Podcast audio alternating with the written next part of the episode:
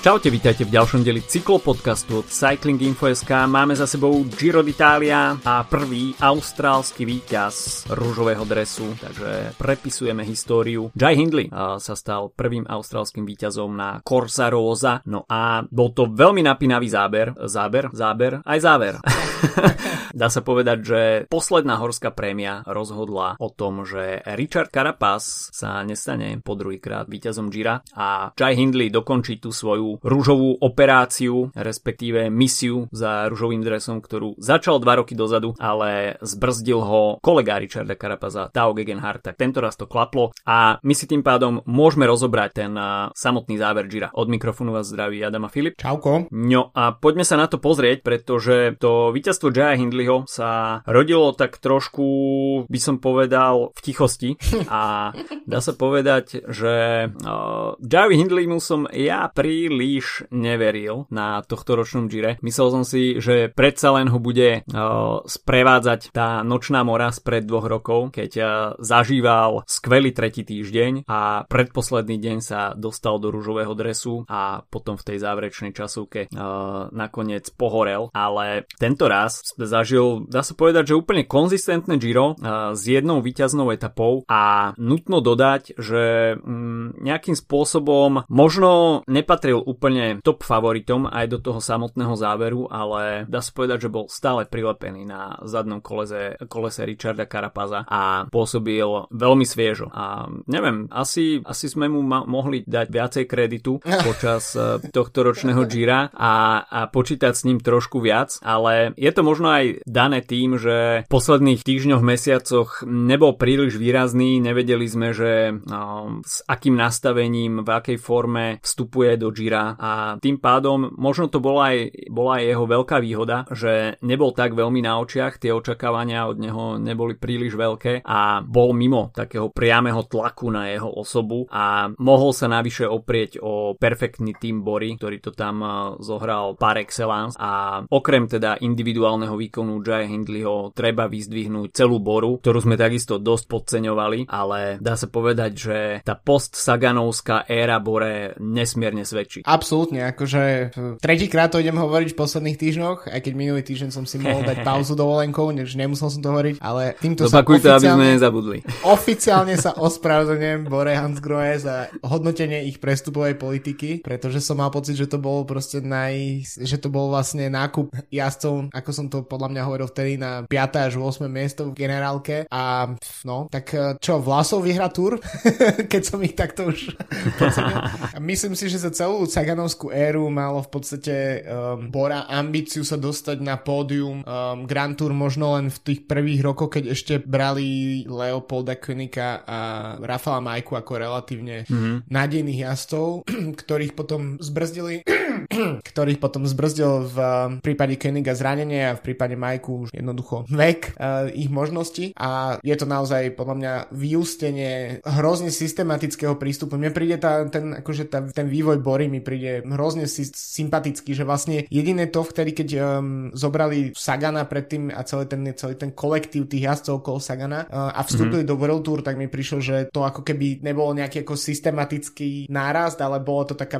taký ako väčší výkyv v krivke, ale inak keď si vezmeš od tých, od tých jazd ako Netap Endura ešte kedysi na divokú kartu na Tour de France cez Bora Argon uh, až po mm-hmm. vlastne súčasnosť, kedy sa môžu tešiť z prvého titulu na uh, Grand Tour na Giro d'Italia, tak e, je to hrozne dlhodobý a systematický proces a no klobúk dole za to, čo sa im podarilo nákupom Jaya Hindleyho, um, respektíve podpísaním zmluvy a myslím si, že máš trochu pravdu, že sme sa nevenovali veľmi Hindleymu, pretože ten, to Giro, ktoré bolo v 2020 covidové jesenné Giro, mne ukázalo hlavne mm. to, že v podstate keď sú preteky zaujímavé, tak je jedno, kto súper, súperí o, to, o ten rúžový dres a mohol to byť aj Gegenhardt, Kelderman a Hindley a vôbec to nevadilo, že to nebol Roglič, Pogačar a neviem, proste hoci kto iný z tej, z tej prvej ligy. A, um, ale možno kvôli tej, povedzme, slabšej účasti na tom Gire v 2020 sme podľa mňa brali to Hindleyho druhé miesto ako takú skôr te, náhodu, tak chybu v Matrixe, že sa vôbec stalo mm-hmm. také mhm. Giro so slabším štartovým uh, polom. Ten, toto Giro Tiež je svojím spôsobom ochudobnené tým, že vypadol Yates uh, pomerne rýchlo z hry, že mm,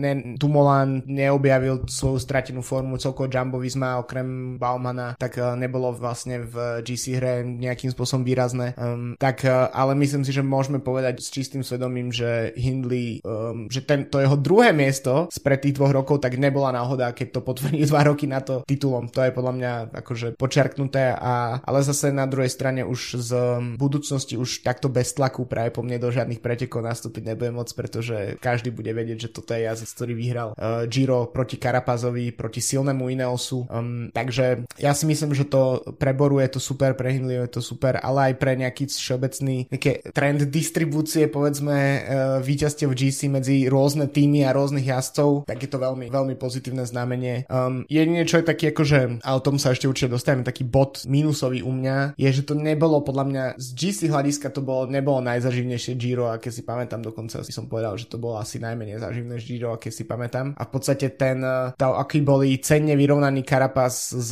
s Hindlim, tak nasvedčuje len to, že, že vlastne sa rozhodlo v podstate 1,5 km pred cieľom 20. etapy. To bolo v podstate 1,5 km, ktoré rozhodli celý, cel, celé Giro a myslím si, že to, že sme nevideli nejaký akože väčší súboj, či už medzi týmito dvoma alebo ďalšími jazdcami, tak je, je taký povedzme dosť výrazný minusový bod u mňa. Ono je vidno, aký je veľmi tenký lat medzi vzrušujúcim Girom, vele, ktoré velebíme do nebies, hej, pretože vyhral nový jazdec, uh, nový tím a dá sa povedať, že zlomil zaužívanú štruktúru Ineosu mm. a dá sa povedať, že aj bývalého víťaza Richarda Carapaza, ale stalo sa to 2-3 km pred cieľom v záverečnej horkej etape. Kebyže sa toto neudeje, tak hodnotíme toto Giro úplne inak, lebo ten tretí týždeň sa v GC toho dialo fakt tak málo. Landa, Carapaz, Hindley nalepení stále, kontrolovali jeden druhého a hoci tam boli ataky, ale nevideli sme tam proste nič extra. A prišiel záverečný kopec Paso Fedaja a zrazu to Giro sa absolútne zmenilo. Takže vidíme, že, že ako, ako máličko stačí na to, aby sme si pamätali alebo mali v pamäti toto Giro ako niečo, niečo špeciálne. Ono najmä ide o to, že ten, ten, ten úder posledný naozaj prišiel na poslednom kopci a, a že vlastne tým, že sa tak kontrolovali, tak sme ani nemali ho kde vidieť predtým v podstate, že jediné uh, málo kedy sa stalo, že by niekto proste uskakoval, alebo že je proste štandard, že sme vidím, vidíme jazdcov, ktorí sa dostávajú dopredu v rôznych situáciách a, a v jednej etape uh, získaš 15 sekúnd, druhej stratíš 20, ale tým, že sme mali dvoch jazdcov, ktorí sme o obidvoch vedeli, že sú, no nechcem to povedať škaredo, ale že v časovke povedzme tu, to Giro nevyhrajú. Jedine ak by hmm. išli naozaj uh, s tým jedno dvojsekundovým rozdielom, ktorý medzi nimi bol, uh, by išli do tej časovky, tak samozrejme by to bolo inak zrušujúce, pretože by sme sa pozerali proste na kto, kto to dopadne lepšie, ale v princípe nedošlo tam k tomu tej, tej, tej únave toho, toho materiálu, že vlastne preto možno bol ten, ten, tá intenzita toho úderu Hindleyho bola tak prekvapivá, pretože sme nemali možnosť za celý čas vidieť u jedného ani u druhého v podstate nejakú výrazne horší moment, lebo oni ani nedochádzalo jednoducho k tým momentom. No a vlastne čo to možno, čo možno trochu uškodilo e, tomu záverečnému napätiu je tiež to, ako dopadol Žao Almeida, uh, pretože v etape číslo, koľko to bolo, 18, 17 bol dropnutý, následne mu mm-hmm. zistili COVID a to bol jazdec, ktorý nejakým spôsobom síce strácal, ale vždy sa držal ako kliešť pár sekúnd za to vedúcou skupinou a najmä mal istotu toho, že je najlepší časovkár výrazne uh, v porovnaní s Hindlim, s Karapazom aj a tým pádom um, bolo tam ako keby nejaký náznak toho napätia, lebo keby, ja si myslím osobne, keď som si to tak dnes ešte prehral v hlave, že keby Almeida zostal v hre, um, tým pádom nestratil by tu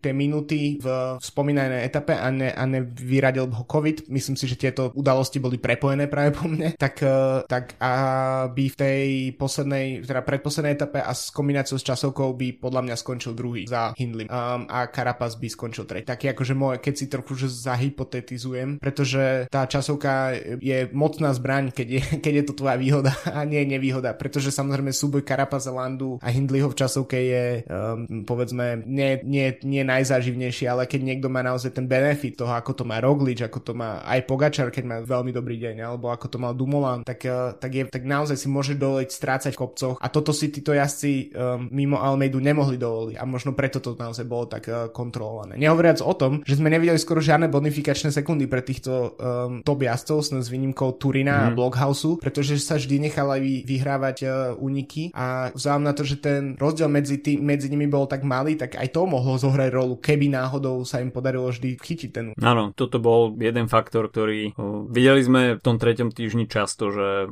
predtým v pretekoch predu bol únik a GC asi si to kontrolovali a dražili si jeden druhého. A videli sme aj také prekvapenie uh, v Ineose, uh, v podstate ani možno oni s týmto nerátali. A to sebavedomie a dôvera v Richarda Carapaza bola veľmi veľká, ale stáva sa to aj, aj takýmto veľkým šampiónom, že jednoducho prídu ťažké chvíle po tých troch týždňoch, je to veľmi nevyspytateľné a aj na profile, ktorý v podstate Karapazovi sedí, vysoká nadmorská výška, tak to je v podstate jeho rajón. A o toto bolo možno prekvapivejšie, že, že Karapaz v takomto prostredí uh, našiel veľmi slabú chvíľku, pretože Hindley tam udrel strašne silné vaty a, a Karapaz, Karapaza proste zlomilo behom niekoľko sekúnd, chytil strašné metre a tam to už bolo dosť aj o morálke, myslím mm. si a uh, možno keby, že sa to stane ešte skôr, tak, uh, tak Karapaz uh, padne tam na ňo taká deka, že by, že by nakúpil oveľa viacej. Takže Hindley vystihol ten správny moment, aj v tomto spočíva majstrovstvo veľkých, veľkých Grand Tour GC jazdcov a Hindley sa k ním zaradil, takže máme opäť ďalšieho jazdca, ktorý bude v najbližších mesiacoch vzbudzovať veľkú pozornosť. Ako si povedal, tak tiež považujem za pozitívum, že tá GC pozornosť a nejakým spôsobom konkurencieschopnosť sa z Ineosu a Jamba presúva aj na Boru a mm. budeme vidieť takú tú distribúciu síl, že to nebude iba o dvoch tímoch a Bora skutočne potvrdila, že takticky to zvládli veľmi dobre. A aj na tom poslednom stúpaní bol tam vpredu ešte Lenard Kemna, ktorý tam ešte trošku, trošku Jai Hindley povedal, že výrazne pomohol.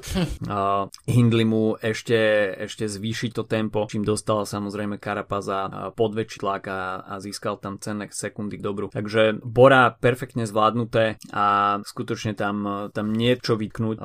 Keď sa pozrieme na to GC, tak Richard Carapaz druhé miesto samozrejme pre človeka, ktorý už vyhral raz tieto preteky, tak druhé miesto je málo, samozrejme, je to určite veľké sklamanie.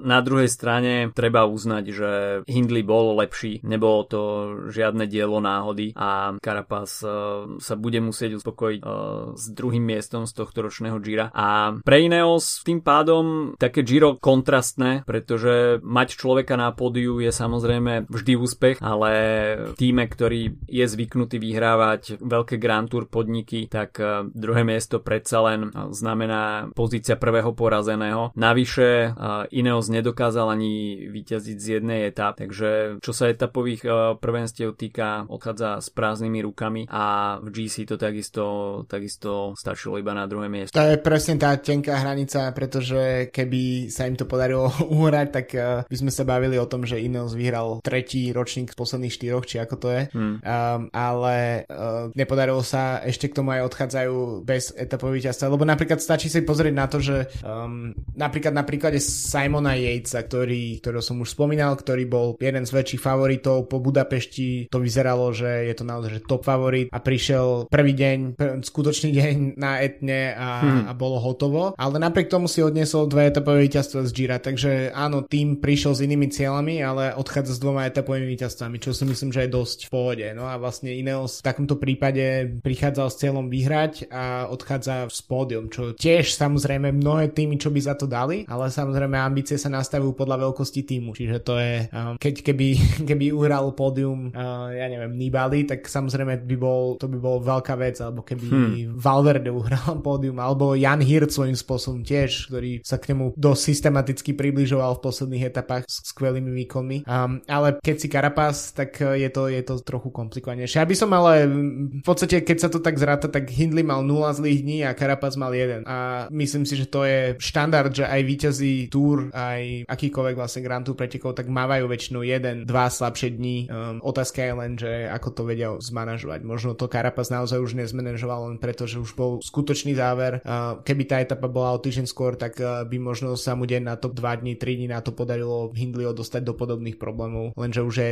načasovať si na to na posledný kopec, tak to je, to je akože veľký veľký, to chce veľké cajones od, uh, od Hindleyho v tomto prípade a vyšlo to úplne pre ňoho ideálne. Ja, takže naozaj som zvedavý, kam sa toto bude vyvíjať uh, s Hindlim um, a s Borou, pretože ako ten tým je presne, čiastočne si stojím za tým, že, že to je tým, ktorý, ktorý nemá tie najväčšie mená na, na, na Grand Tour, ale pri prvom pokuse sa im podarilo vyhrať a myslím si, že z kombinácia Igitu, Valsova a Hindleyho, tak, tak ako dokázal prekvapiť Hindley, tak možno dokážu prekvapiť aj ďalší. Takže vtedy budem s veľkou radosťou um, sa ospravedlňovať naďalej z toho, že ako sú, ako sú moje analýzy nepresné, um, ale myslím si, že to naozaj je veľký výsledok. Škoda len podľa mňa, že trošku menej uh, toho entertainmentu pre nás ako divákov bolo, bolo menej v tých horských etapách. Naozaj tá, napríklad tá uh, etapa, ktorú, ktorá šla cez pasu Fedaja, tak uh, ja som to pozeral trošku dlhšie, ale písal som ti počas prenosu, že stačí, keď si zapneš prostých 1,6 do cieľa, lebo, lebo sa tam fakt nič nedialo. Um, možno ako Kovyho solo v tom prípade bolo, bolo super, pretože vyhral ďalší Talian a podobne, ale jednoducho vpredu sa nedialo vôbec nič. V etape číslo 19, uh, keď môžeme ešte ísť detálne do nejakých mm-hmm. etap uh, zo záveru, tak uh, zase tam bol fajn ten šprint,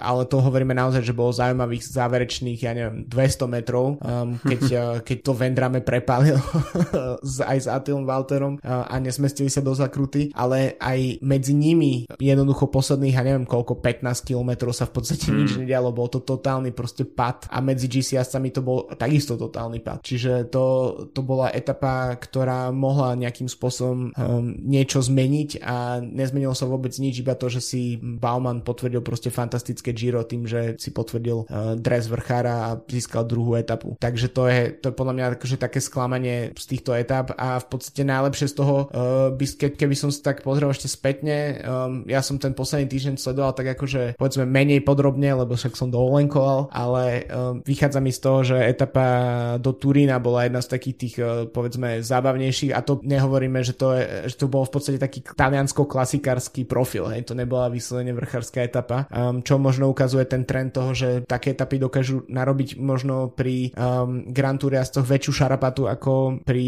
ako sú tie najťažšie kopce. V podstate, keďže, mm. keďže tí vrchári sú tak vyrovnaní, že vlastne um, tam nemus, tak ako tri štvrtinu Gira proste išli bok po boku uh, Carapaz, Landa aj Hindley, tak, um, tak to jednoducho bolo proste ukážka tej vyrovnanosti v kopcu. No a um, toto mi prišlo, že, že takýto etap možno chýbalo trochu viac, by som povedal, v itinerári tohto ročného Gira. Áno, bolo to také trošku Giro kontrastov a vo veľa prípadoch sme videli, že, ako som už spomínal, bol dopredu stený nejaký únik a pokiaľ mal viacero členov, tak aj medzi nimi no, nebolo nejaké veľké vzrušenie a čo je na jednej strane OK, keď únik chce konštantne spolupracovať, na druhej strane je to trošku menej záživné nasledovanie a pokiaľ za tým únikom nevidíme rozúrenú skupinu, ktorá, ktorá ich chce dobehnúť, ale keď je to v obidvoch prípadoch uh, tempo v klídeku a všetko je jasné, tak trošku to uberá na atraktivite, ale ešte až sa vrátime k tretiemu mužovi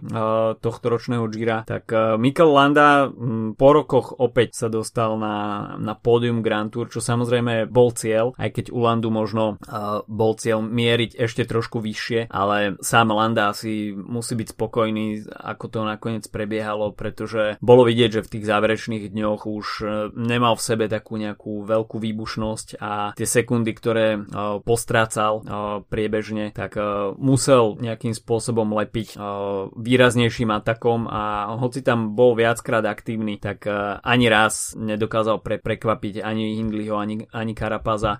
Takže nejakým spôsobom uh, sa to zvrtlo na ubránenie tretieho miesta. Škoda, že Almeida, Almeida odstúpil, pretože o to by bol ten boj o pódium zaujímavejší. Landa by tam takisto musel naháňať sekundy, pretože Almeida by sa určite mohol viac oprieť o tú záverečnú časovku. Takže tento súboj by bol ešte zaujímavý, ale uh, nakoniec sme videli, že to tretie miesto Landu a štvrté miesto Nibaliho delilo takmer 6 minút, čo je, čo je dosť veľa. A ten súboj o pódium v tej záverečnej horskej etape už bolo, dá sa povedať, formalita a už bola iba otázka, že ako si to jazdci na tom, na tom pódiu rozhodia. A ešte by som veľmi vyzdvihol Jana Hirta, ktorý zažil životnú Grand Tour, životný tretí týždeň, toto som skutočne nečakal. A keď vyhral tú etapu číslo 16, pod dní voľna, čo bola, dá sa povedať, kráľovská etapa tohto ročného Gira s Mortirolom itinerári, tak myslel som si, že na ďalší deň bude tak vyšťavený, že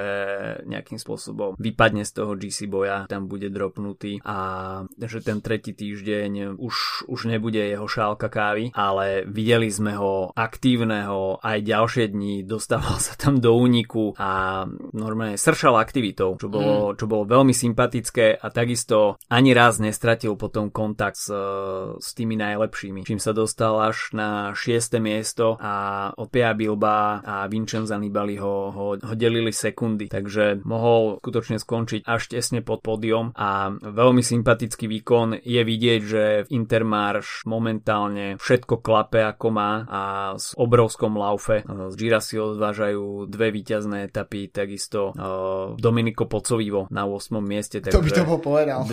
Dvaja ľudia top 10. Uh, ťažko vôbec hodnotiť, respektíve vybrať uh, jednu vec alebo jedného jazdca, jeden tým, ktorý by prekvapil na tohto ročnom Gire najviac, pretože tých prekvapení sme tam videli hneď niekoľko a toto bolo na tohto ročnom Gire veľmi sympatické. Áno, myslím si, že Intermarš, um, Vanty, Gru, Gober, Materiál, bla bla bla, tak uh, sú, akože u mňa minimálne získavajú veľký akože uh, plusový bod, stáva sa to jeden z mojich obľúbených tímov. Baví ma sledovať inak aj ich Twitter, uh, odporúčam tiež, keď uh, majú, sú celkom zábavní, vedia uh, dobre komentovať uh, aj svojich vlastných jazdcov. Už si nepamätám, ktorý z nich to bol, nie, myslím, že to bol Barnaba Špeak, maďarský jazdec, ktorý uh, písal nejak, niečo o následujúcej etape, ktorá ich čaká ďalší deň a tým mu z oficiálneho účtu opísal, že už je pol 12 a má ísť spať, že, že sa nech sa šetrí na ďalšiu etapu. Um, takže myslím si, že aj to pridáva podľa mňa tomu týmu mňa na nejaké atraktivite, ale tie výsledky ako hovoria za seba, akože Hir, uh, Girmay, dva ľudia v top 10, proste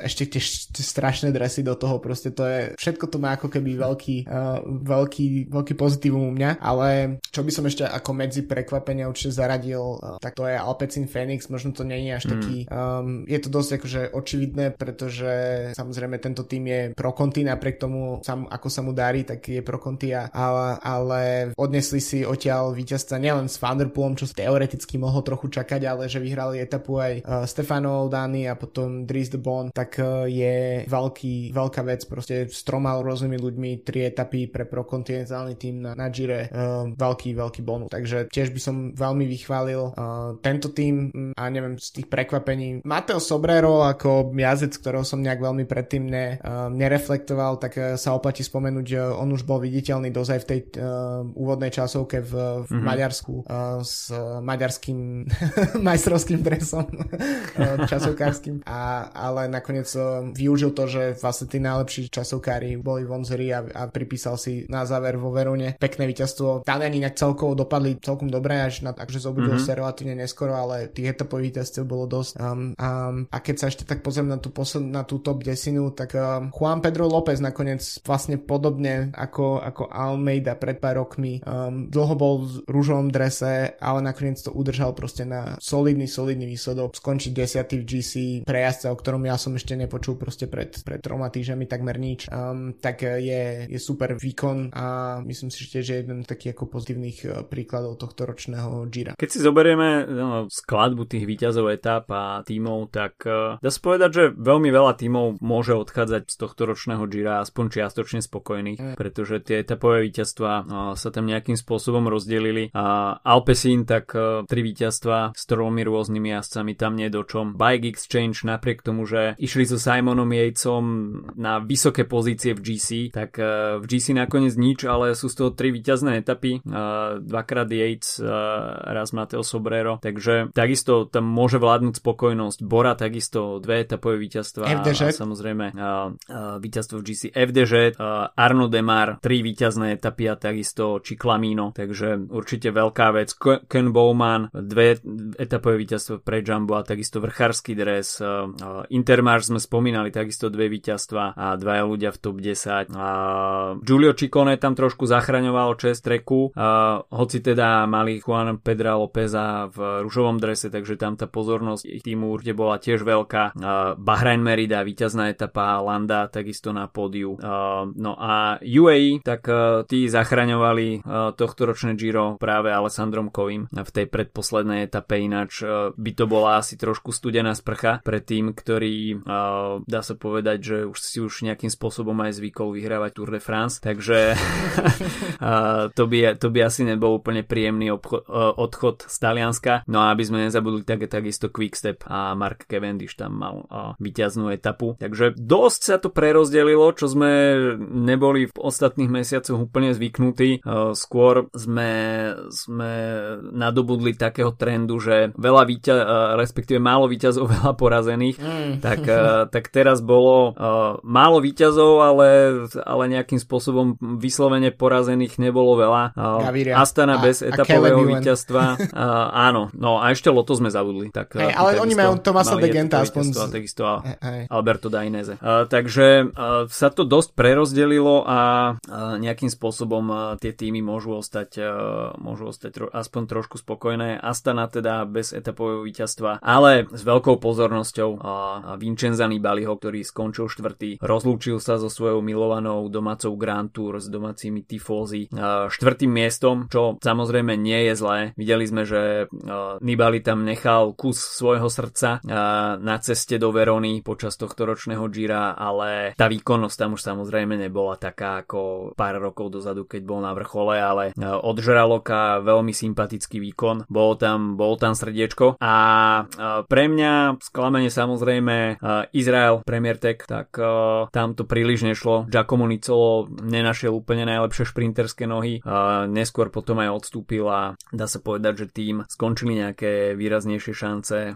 Izraelu na etapové víťazstvo. No a samozrejme talianské pro týmy, tak tie dominovali únikom a dá sa povedať, že od kilometra 0 sme videli v permanencii uh, stálice, či už v drese Androny alebo, alebo Bardiani. Taliani každý deň uh, a ten druhý sa ako volal, uh, dvaja borci z Androny, ktorí boli non-stop v úniku. Uh, Mateo Bajs. Bajs, presne tak, dobre spamätáš. Uh, a Bardiani nakoniec myslím mali jedno druhé miesto, ak, si, ak sa mi, ak sa mi dobre marí z, z etapy uh, jednej z unikovej, takže ano. no tak ako sa patrí. No, že Dvakrát boli, v záverečnom úniku, no. takže boli viditeľní, boli viditeľní určite. Bolo to, myslím si, že no, hovor. takéto lepšie Giro talianských pro konti tímov. Uh, možno trošku sme viac čakali od Eolo Kometa mm. a predsa len Lorenzo Fortunato nás, nás už trošku navnadil na uh, lepšie etapové uh, umiestnenia a, a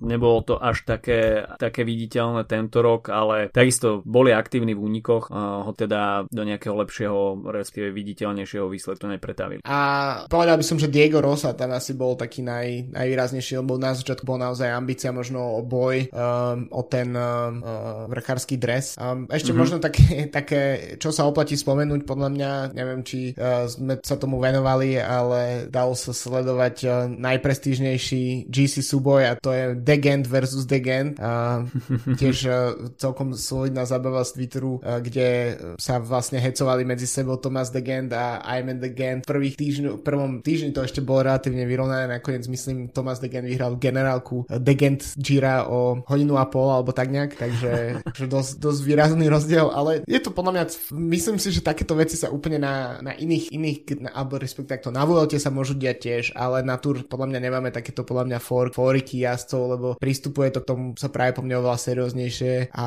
je ešte stále predsa len v tom Grand Tour kontexte úvod sezóny, takže sa môžu riešiť aj takéto trošku bizarnejšie záležitosti potom na túru, že to proste all business a tak to aj bude v najbližších uh, týždňoch, lebo však v podstate už o mesiac sme v Dánsku, keď sa všetko podarí, tak niektorí z nás aj fyzicky a, mm-hmm. a, a, sme a uvidíme, ak tam bude vyzerať aj s úplne inou skupinou jazdcov. No, dá sa povedať, že uh, tohto ročné Giro sa zakončilo vo veľkom štýle minimálne Mate van der Poel, ktorý si tam hneď práskol na pizzu a na nás. Tak uh, toto normálne mi puklo srdce, koro, keď som to videl, ale uh, Van der Poel to zobral vo veľkom štýle a potom sa aj ospravedlnil Talianom, že, že spravil takéto niečo, ale no hold, aj takíto sú ľudia.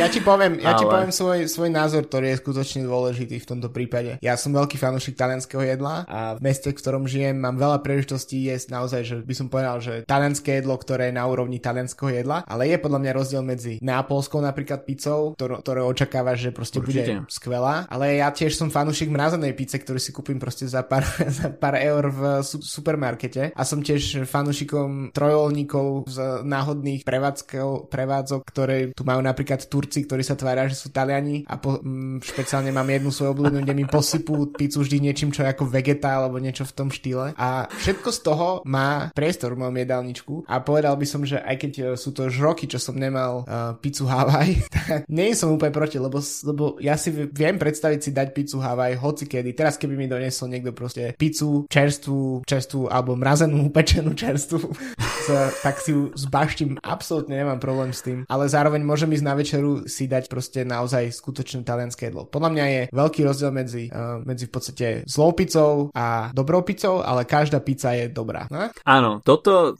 napríklad takúto teóriu má aj môj uh, talianský kamoš, ktorý mimochodom býva v Budapešti, takže sme sa tam počas uh, Grande Partenza stretli a on ma už uh, pred pár mesiacmi som sa ho pýtal, niečo prišla na tému pizza a on povedal, že, že pizza je ako sex. Aj zlý sex je, je dobrý sex.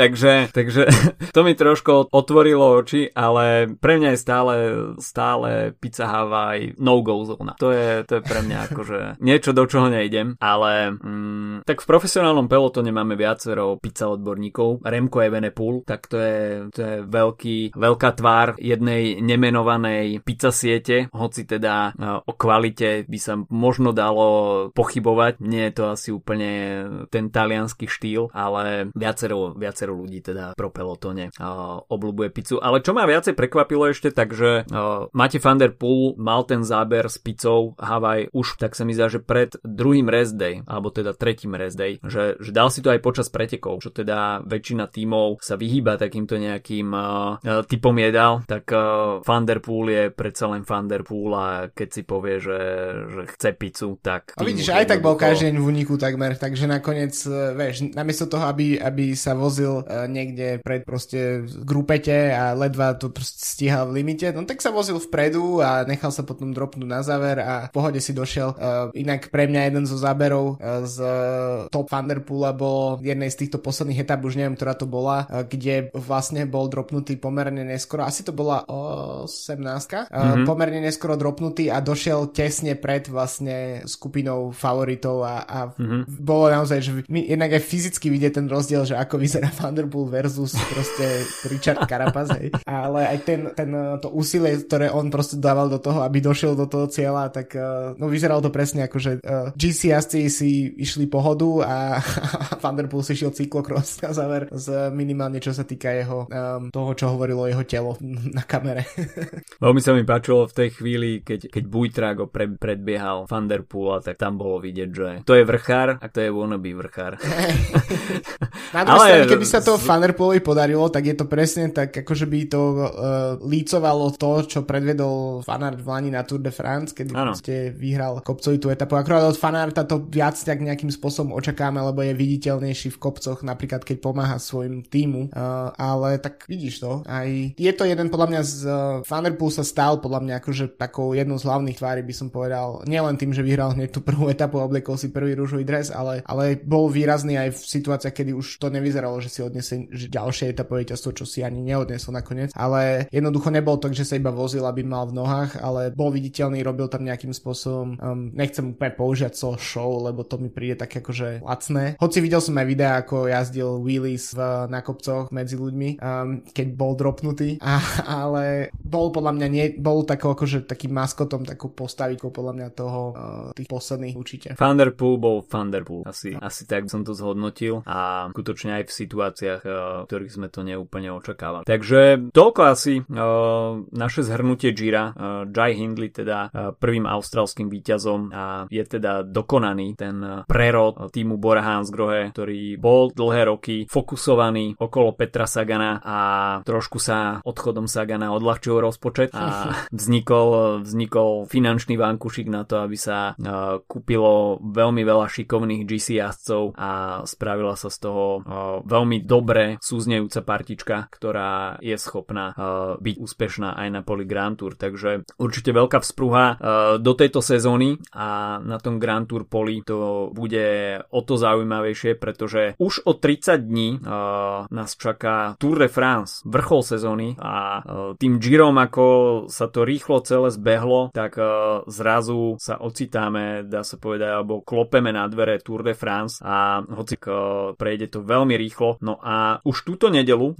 na jazdcov čaká Criterium du Dauphine, čo je jedna z hlavných previerok Tour de France. No a jazdci počas 8 etap absolvujú viacero veľmi výživných horských dojazdov. No a tá skladba etap je nastavená tak, že v podstate už počas druhého dňa uvidíme horský dojazd a tých horských etap s finišom na vrchole stúpania budú až 4.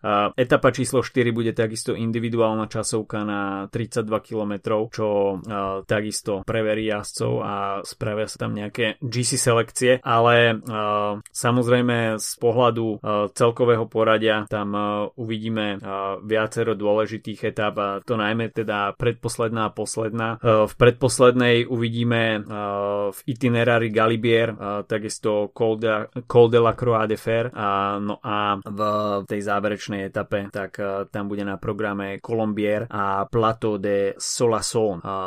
Čiže Dauphine určite púta veľkú pozornosť a najmä teda jazdcov, ktorí sa obrespie, ktorí budú chcieť bojovať na Tour de France o popredné GC priečky. No a tým pádom by sme si mohli povedať, to na Dauphine bude aj štartovať. Tak môžeme to neísť po týmoch, ale ísť po nejakým spôsobom to, že rozdeliť si to na tých mm. GC a, a šprinterov. Um, v podstate asi najväčším favoritom by mal byť Jumbo Visma s Rogličom a s Jonasom Vinegardom uh, a možno také celkom prekvapivé je, že, alebo neviem, či nakoľko to je vlastne prekvapivé, že Pogačar mm. nie je na štartovke, ale naopak v polke júna sa chystá na domácu, domácu slovinskú túr. Um, inak uh, by som povedal, že Enric Mas určite bude chcieť získať pre Movistar nejaké výsledky. Uh, ben O'Connor, ktorý nakoniec skončil minulý rok tesne za pódium na túr za Aže Desar, Jack Hake z Bahrajnu. Uh, no a je tu tiež niekoľko jazdcov, ktorí ešte pár dní mm-hmm. dozadu jazdili v Taliansku, čo ma celkom prekvapilo. Um, neviem, či sa to potvrdí, že naozaj tu budú štartovať Peo Bilbao z Bahrajnu, takisto spomínaný viackrát uh, Jan Hir um, alebo aj Vilke Elderman z Bory, takže zatiaľ podľa mňa ten, ten start list uh, vyzerá tak akože stredne potvrdený, mm. by som povedal. Uh, jediný, jediný tým, ktorý keď si pozrieš tú štartovku, tak máš fakt, že nabombený, tak to je, to je proste Jumbo Visma, ktorý podľa mňa tam posiela regulárny, uh,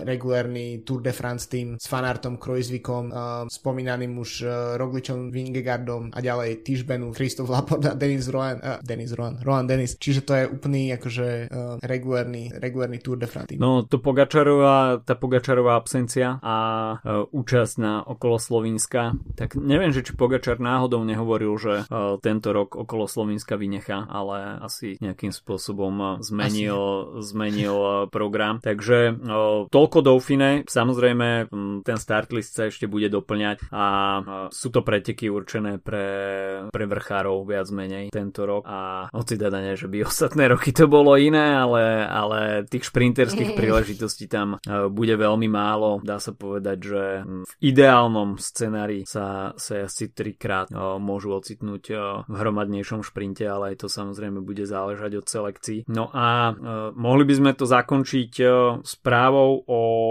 odhalení itinerára pretekov okolo Slovenska. Trasa bola oznámená dnes a zmení sa smer.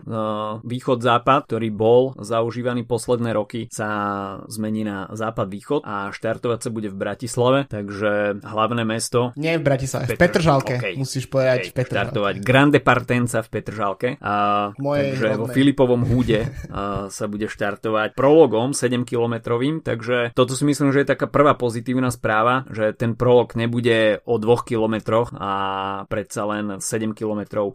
Je o niečo atraktívnejších aj z hľadiska tvorby nejakých medzier v GC, takže startovať sa bude v Petržalskom starom háji pri dostihovej dráhe, tak pri, pri konikoch, takže uvidíme, že aké budú mať kone vaty uh, v nohách. A uh, myslím si, že tá časovka bude aj tak dosť technická, minimálne tam bude viacero dosť prudkých zmien smeru, 180-kové zákruty, ktorých tam bude hneď niekoľko. A hoci teda to nebude v nejakých úzkých uličkách, tak ja si budú musieť počítať aj s týmto. A myslím si, že je to dobrá správa pre fanúšikov z Bratislavy, respektíve cyklistov z Bratislavy, že budú môcť po niekoľkoročnej prestávke priamo v hlavnom meste sledovať veľké cyklistické mená. Takisto v etape číslo 1, teda už tej regulérnej jedničke sa bude štartovať tento raz z Ružinova a finišovať sa bude v Trnave. Trnava takisto mesto, ktoré je takou stálicou v itinerári pretekov okolo Slovenska.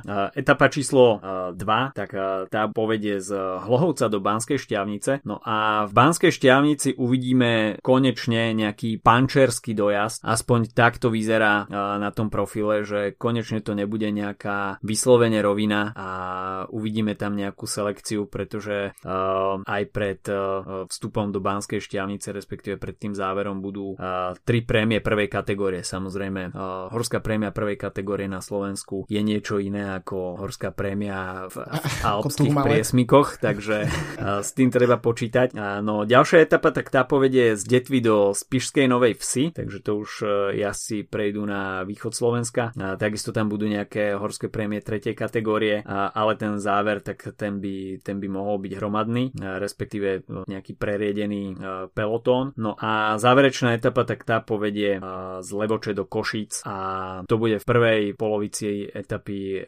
ešte tam budú horské prémie, ale v závere tak tam už po šprinterských prémiách bude a sprinter Finkocia. Takže čo sa týka účasti tímov, tak tento raz to bude rozdelené medzi 6 World Tour tímov a 6 Pro tímov.